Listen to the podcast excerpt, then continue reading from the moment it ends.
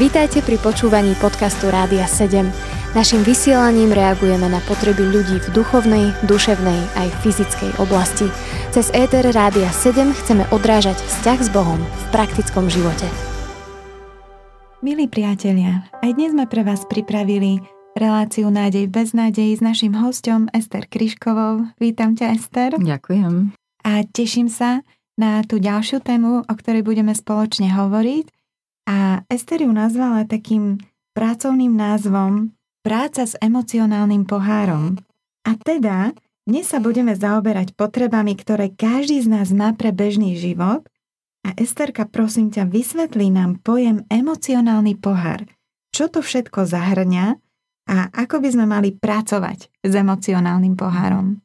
Tak ako sme už hovorili pred uh, nedávnom, že každý z nás bol stvorený s emocionálnymi potrebami, tak e, tento koncept emocionálneho pohára pracuje práve s tým, že máme ich a keď nie sú dlhodobo naplňané, tak do nášho emocionálneho pohára alebo do, do našej citovej kapacity, ktorú všetci máme, sa začnú vkrádať emócie, ktoré tam nechceme, ktoré nás rozožierajú znútra.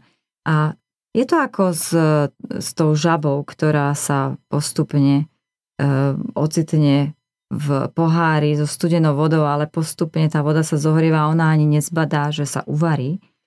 Že kde tu v detstve necháme e, nejaké nevyriešené zranenie, vieme o ňom, myslíme si, že keď na ňo nemyslíme a potlačíme ho, že to proste nejako rozchodíme. Potom sa na to nabalia nejaké problémy e, s rodičmi, s kamarátmi, možno z nejakých rozchodov, pri tom hľadaní si partnera, možno e, niečo, čo nám povedali učitelia alebo naši spolužiaci, niečo, čo nás zabolelo, zranilo, dlhodobo ovplyvnilo naše vedomie hodnoty. A tieto všetky veci sa nám zbierajú do nášho tzv. emocionálneho pohára a naplňajú tú našu em- citovú kapacitu. A podľa toho, čo tam máme, tak podľa toho e, nám vznikajú presvedčenia, ktoré máme o sebe, o živote, o druhých. A tieto presvedčenia potom vlastne presakujú v tom našom ďalšom prežívaní, v tom, ako sa správame.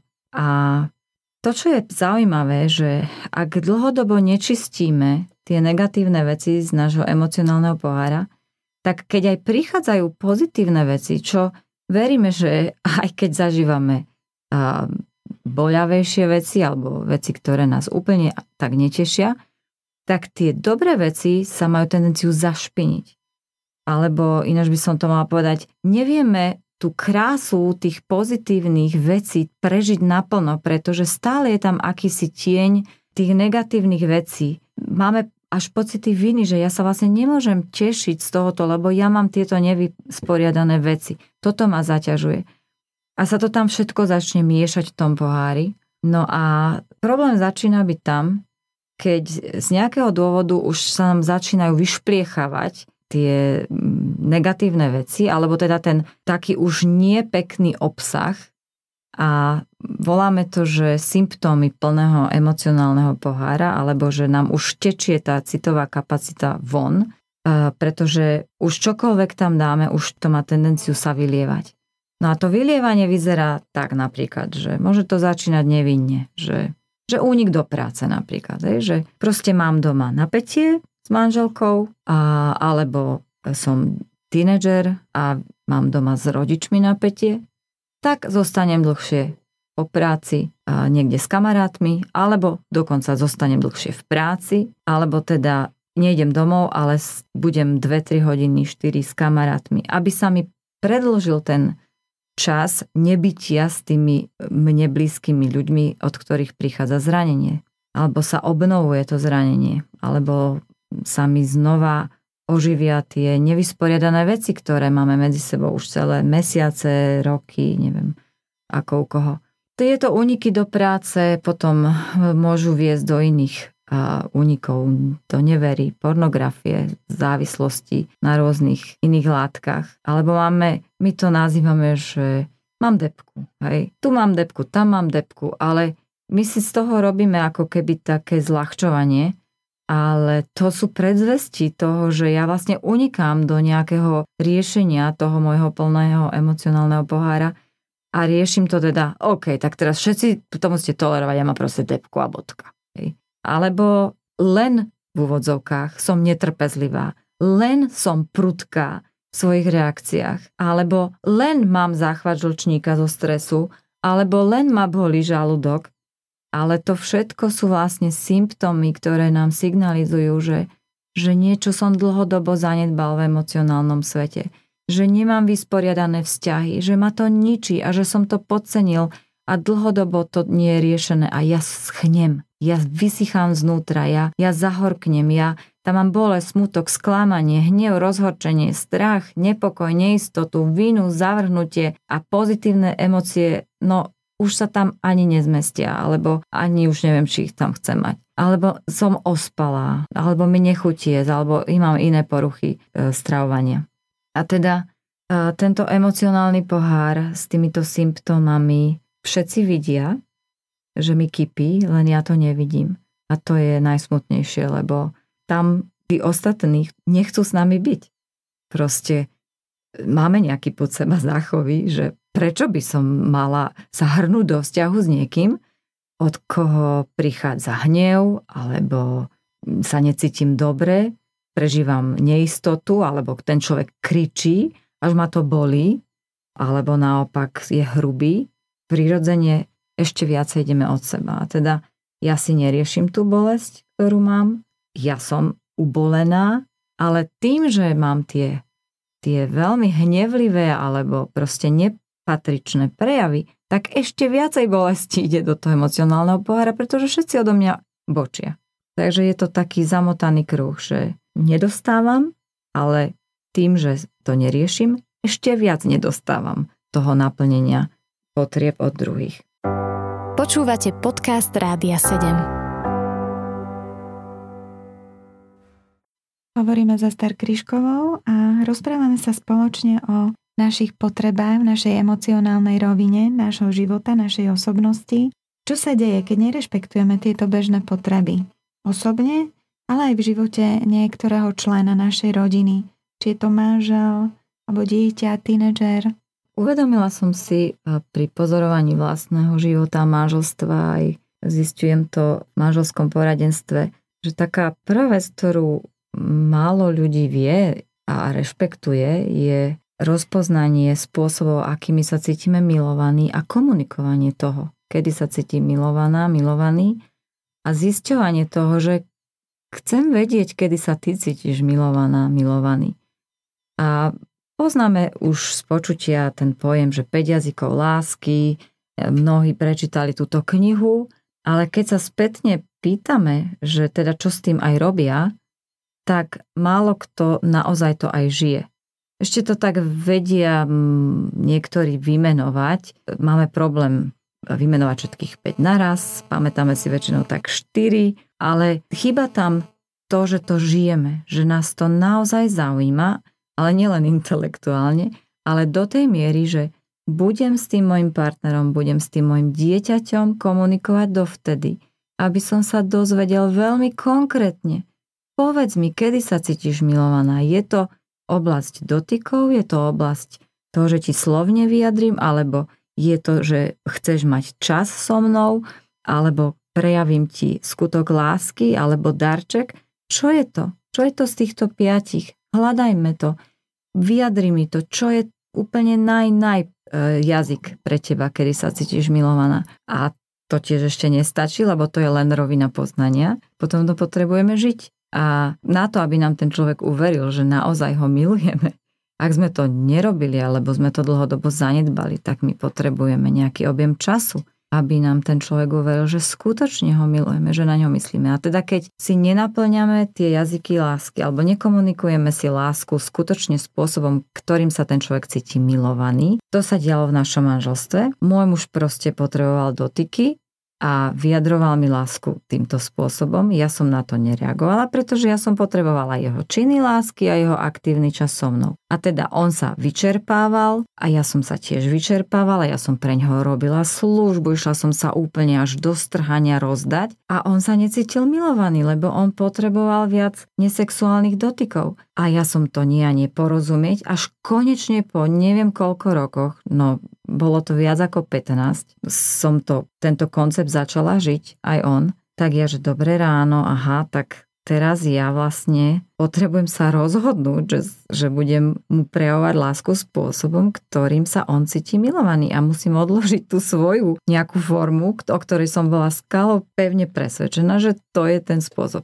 Takže to bol taký vážny proces premeny môjho myslenia No a to, čo sa dialo, že sme sa vylievali z lásky našim spôsobom a ten druhý sa cítil dlhodobo zanedbaný, nemilovaný. A preto, že sme sa cítili nemilovaní a zanedbaní, tak sa do našho emocionálneho pohára vkradli tie negatívne veci, o ktorých sme hovorili. A teda tie symptómy, ktoré som videla aj v našom manželstve, aj pozorujem ich u druhých, tak sú najrôznejšie. Môže to byť problém so stravovaním, ako som už hovorila, problémy so spánkom, neprimeraná kontrola iných ľudí alebo situácií. Pocity viny pri relaxovaní, to som ja mala veľmi často. Prchkosť, výbuchy hnevu, úzkostné stavy, perfekcionizmus, dokonca chronický pocit zbytočnosti alebo nízkej hodnoty či dôležitosti. Pasívno-agresívne správanie, odkladanie veci, stiahnutie sa do seba, až taká až zábudlivosť, alebo na druhej strane sarkazmus, útoky von, až strata e- pozitívnych emócií ako romantika, láska, nádej, radosť. A teda taká tá najvypuklejšia, ktorá už zasahuje celú rodinu, aj, aj spoločnosť, aj celé prostredie sú závislosti. Všetkého druhu. Alkohol, drogy, hazardné hry, pornografia, jedlo, nakupovanie, počítače, telefóny, Facebook, proste sociálne siete, čokoľvek. Dneska, dneska vieme byť závislí na čomkoľvek. Takže toto už je niečo, čo skutočne pôsobí rozkol a zmenu osobnosti až. To už nie je len moja vec, to je už skutočne zápas celej rodiny, aj celého prostredia tej spoločnosti, v ktorej ja žijem a sa pohybujem. Počúvate podcast Rádia 7. Hovorím cestar Kryškovou o našich emocionálnych potrebách a moja posledná otázka dnes je, ako riešiť tieto nenaplnené potreby podľa Božích princípov? Hmm. Začala by som asi tak, že naša prírodzenosť e, nám velí sústrediť sa na našu bolesť a na hriech toho druhého. Proste v tom sme experti. Hej. Vykreslím ti, ako sa cítim, dobre to preženiem, ale vykreslím ešte megalomanskejšie, tvoj hriech a budem na to útočiť, budem na to ukazovať, budem, budem sa na to sústrediť. A samozrejme, že nás to od seba oddeluje a nie je tam priestor pre diskusiu, pretože som ti dala nálepku, proste ty si v tomto zlyhal a má to tieto strašné následky do môjho emocionálneho sveta. A skončili sme. Som ťa odsudila, ja som si sadla na stoličku sudcu a choď preč choď preč z môjho života. Ja viem, že to znie veľmi silne, ale viem, o čom hovorím.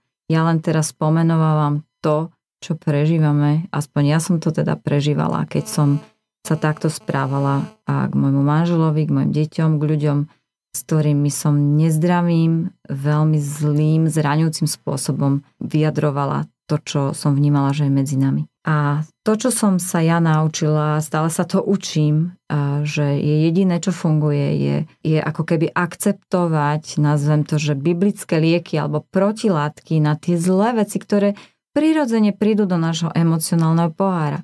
Pretože sme v porušenom tele, v porušenom svete. Jednoducho je to súčasť tohoto života na tejto zemi. A to všetko dokonale očistené, perfektné nás čaká. Ale my už môžeme konkrétne kroky robiť preto, aby naše vzťahy mali podobu tých vzťahov, za ktoré Pán Ježiš zomrel a za ktoré vstal z mŕtvych. Keď ho púšťame do svojho života, keď ho púšťame do svojho myslenia, do svojho srdca, keď ho púšťame do tých negatívnych vecí, a teda ako to môžeme robiť? Tak ak Ak je v mojom srdci bolesť, smutok a sklamanie, tak platí pre mňa, že pravdou je, že Boh Pánu Ježišovi túžil na tejto zemi a zažil všetku bolesť a smutok a sklamanie, aby mi rozumel. A teda ja sa môžem spolahnúť na to, že On je ten, ktorý mi rozumie mojej bolesti, v mojom smutku a v mojom sklamaní a môžem mu o tom všetkom porozprávať, môžem mu to odovzdať, môžem to pustiť, môžem to prepustiť a môžem mu to odovzdať, aby to zobral odo mňa, aby ma to negniavilo, aby mi to nezastieralo mysel. A potom, ak je tam hnev a rozhorčenie, tak, tak ak pustím Boha do svojho života cez jeho slovo, tak platí pre mňa výzva z Biblie s Efežanom, zo 4. kapitoly každá rozhorčenosť a vášnivosť, hnev a krík aj rúhanie so všetkou zlosťou nech sú vám ďaleké. Mňa fascinuje to, že Boh proste ráta s tým, že on, že on vie, že budeme s tým zápasiť. To není, že, že on proste urobil všetko preto, aby sme mohli žiť tu na zemi Boží život a že teraz sme už odsudení proste na zlyhávanie. On proste vie, že s tým budeme zápasiť, ale on nám ukazuje, že toto všetko môžeme odložiť, keď ho pustíme do nášho života, že on riadi našu mysel a naše srdce.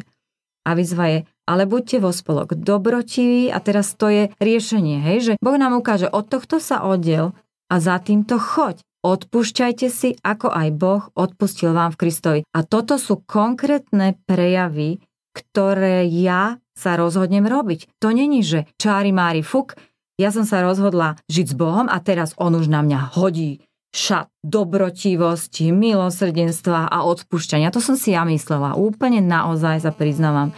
Ja som si myslela, že to bude jak popoluška, viete, v tej rozprávke, že tri oriešky pre popolušku, že puk, otvorila oriešok, vyleteli tie šaty, ona si ich obliekla a ja som si naozaj predstavovala, že Pane Bože, tak ja ťa prosím, daj mi dobrotivosť, daj mi milosrdenstvo, trpezlivosť, odpustenie, že on to proste na mňa hodí a ja už proste nebudem môcť inak iba chodiť v týchto šatách a prenášať sa životom ako taká princezná, čo je dobrotivá, milostivá a tak ďalej. A to tak proste nefunguje. On mi ukázal, že ja to všetko mám v Kristovi, iba si to mám zobrať, každý deň si to mám brať, ako, ako izraelský národ si bral mannu na pušti ale to bolo každý deň nová. To znamená, ja dneska som sa rozhodla odpúšťať môjmu mužovi a môjmu šéfovi, ktorý ma ponížil včera v práci. A zajtra viem, že sa bude musieť znova rozhodnúť. Že to proste už není, že na veky vekov. Áno, na veky vekov bude to, že mám to rozhodnutie, ak pustím Boha do svojho života. Ale zajtra znova sa ja musím rozhodnúť. Nikto to nespraví za mňa, Boh to za mňa neurobi. On urobil všetko preto, aby som sa mohla správne rozhodnúť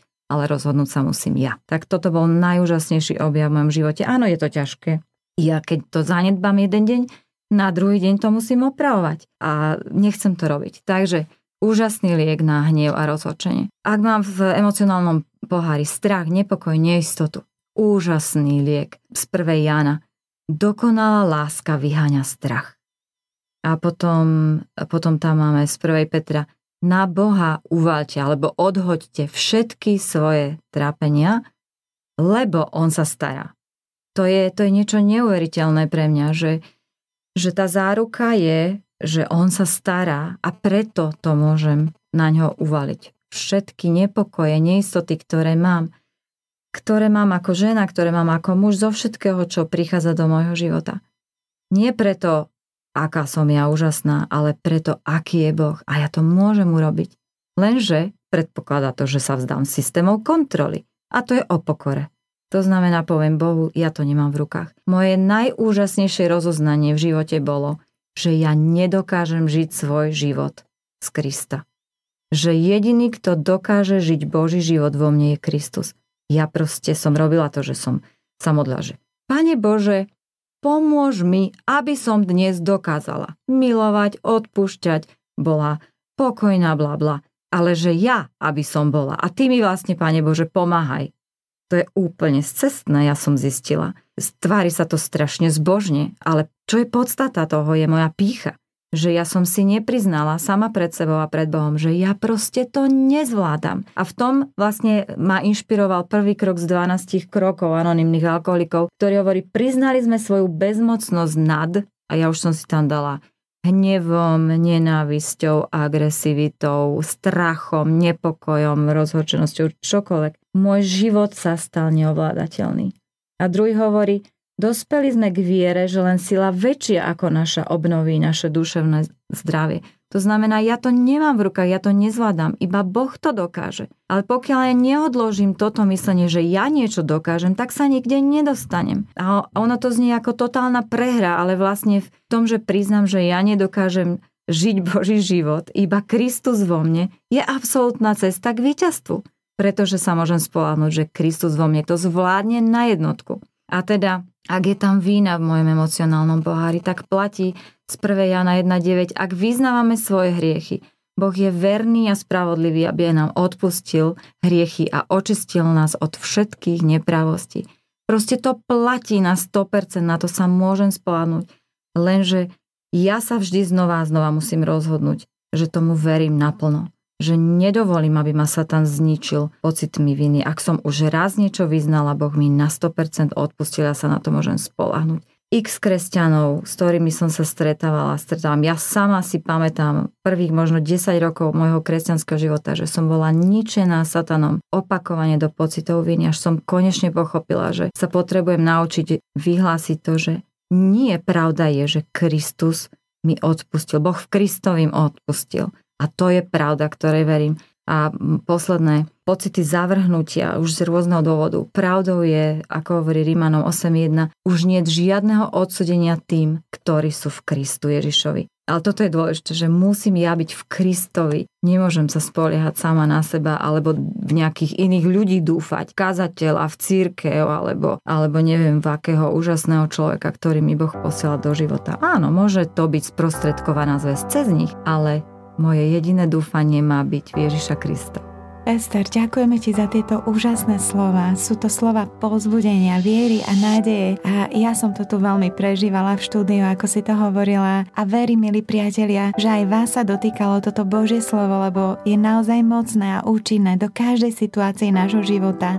Milí priatelia, od mikrofónu sa s vami lúči Lenka Zuštiaková. Verím, že sme vás aj dnes povzbudili a teším sa na najbližšie stretnutie.